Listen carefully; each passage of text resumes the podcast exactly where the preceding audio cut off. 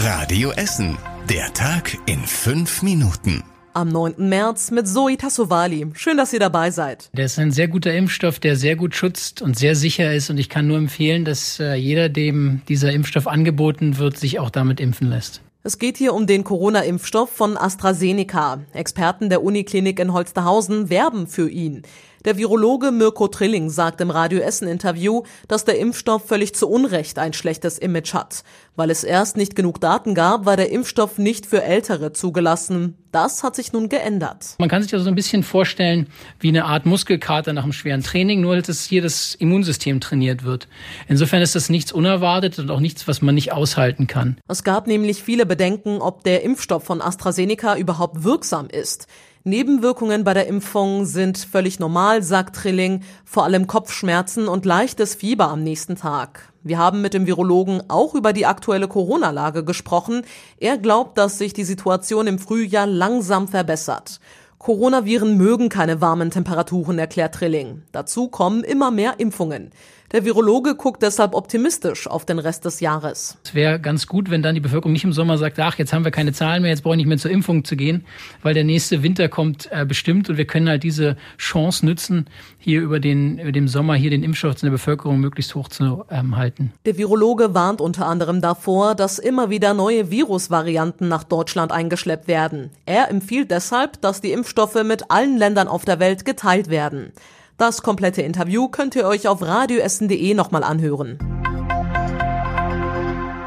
Mit einem Tag Verspätung gibt es ab heute bei uns in Essen kostenlose Corona-Schnelltests. Das Land hatte ja angekündigt, dass sich jeder in NRW einmal die Woche kostenlos testen lassen kann. Eigentlich schon seit gestern. Weder Bund noch Land hatten die Tests aber bestellt, sodass zum Starttermin keine da waren. Die Stadt hat dafür aber eine Lösung gefunden und setzt auf die privaten Testzentren, die es bei uns schon gibt. Als erstes bietet ab heute das Corona-Testzentrum in der Grugerhalle kostenlose Corona-Tests an. Die Kosten für die Tests übernimmt zunächst das jeweilige Testzentrum, kann sich das Geld aber später über die Kassenärztliche Vereinigung vom Bund zurückholen. Wie und wo genau ihr euch kostenlos testen lassen könnt, findet ihr auf radioessen.de. Das Pfingst Open Air in Werden muss auch in diesem Jahr abgesagt werden. Zu dem Festival im Löwental sind zuletzt rund 25.000 Besucher gekommen. Das ist mit Abstand und Hygiene nicht machbar, sagt der Essener Rockförderverein. Er organisiert das Festival. Stattdessen soll das Geld, das die Stadt eigentlich ausgegeben hätte, in andere Aktionen für junge Essener fließen. An verschiedenen Orten in der Stadt soll es Open-Air-Konzerte, Lesungen, Street Art oder ein DJ-Picknick geben. Auch das findet aber erst statt, wenn es die Corona-Lage zulässt. Und das war überregional wichtig. Bundestrainer Jogi Löw will aufhören, und zwar schon nach der EM im Sommer. Löw ist seit 2006 Bundestrainer. 2014 führte er die deutsche Nationalelf zu ihrem vierten WM-Titel. Zuletzt hatte es an Löw Kritik gegeben, vor allem nach dem frühzeitigen Aus bei der WM 2018 in Russland.